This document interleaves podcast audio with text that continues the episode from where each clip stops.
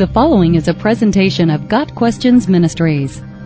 Why is you shall not commit adultery in the Ten Commandments?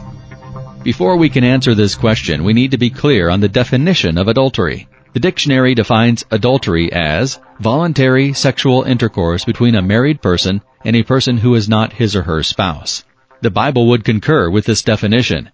In Leviticus 18 verse 20, God told Moses, Do not have sexual relations with your neighbor's wife and defile yourself with her. And in Deuteronomy 22 verse 22 we find a similar definition. If a man is found sleeping with another man's wife, both the man who slept with her and the woman must die. It is clear from these definitions that adultery refers to a consensual sexual union.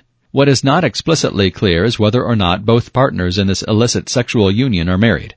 The biblical commands prohibit a man from taking another man's wife, but do not indicate whether or not the man is also married. Be that as it may, it is safe to say that if a person who is married willingly seeks a sexual encounter with another person, whether or not that person is also married, both people are guilty of committing adultery. God's reasons for instituting His commandment against adultery are twofold.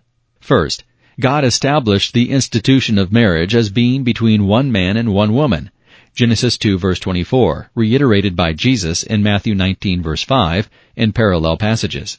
God created marriage to be the building block of His creation and of society.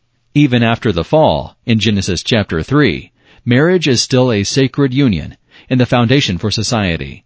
In marriage, the full expression of the image of God is made manifest as the man and the woman complement and complete each other. The Bible also teaches us that marriage is the vehicle through which God designed the procreation of the human race and the preservation of godly offspring. Genesis 1 verse 28. With such a premium placed on marriage, it's no wonder God would seek to protect this union from defilement. Hebrews 13 verse 4.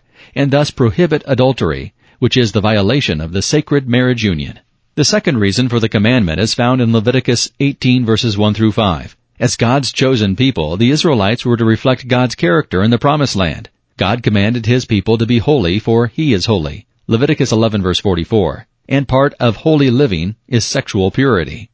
God did not want his people emulating the behavior of the Egyptians from whom he delivered them, nor did God want his people copying the behavior of the people into whose land he was bringing them. The implication was that adultery and other sexual sins was commonplace in the lands where the Israelites had been and were going to. So now we know what adultery is and why God instituted this command. Finally, we need to learn what God meant by the command itself. As with all of the Ten Commandments, there are things we need to avoid doing, the negative part of the command, and things we need to be doing, the positive part of the command. The negative part of the command is self-explanatory. Do not commit adultery. However, there is more to this command than the simple avoidance of extramarital relationships. One can make the argument that wrapped up in this prohibition are all sorts of sexual sin, for example, incest, fornication, homosexuality, etc. And that argument can be made on the basis of chapters such as Leviticus 18. Also important is avoiding things that would lead or tempt one to consider adultery, such as the unnecessary withholding of conjugal rights. 1 Corinthians 7 verses 1 through 5. Jesus, in his Sermon on the Mount, made further clarification of this command, Matthew 5 verses 27 through 30, by including all kinds of lustful thoughts. Fantasizing about having sexual relations with someone is the same in God's eyes as actually committing adultery. Therefore, we must avoid all things that would create within us lustful thoughts. For example, suggestive songs, sensuous movies, pornography, etc.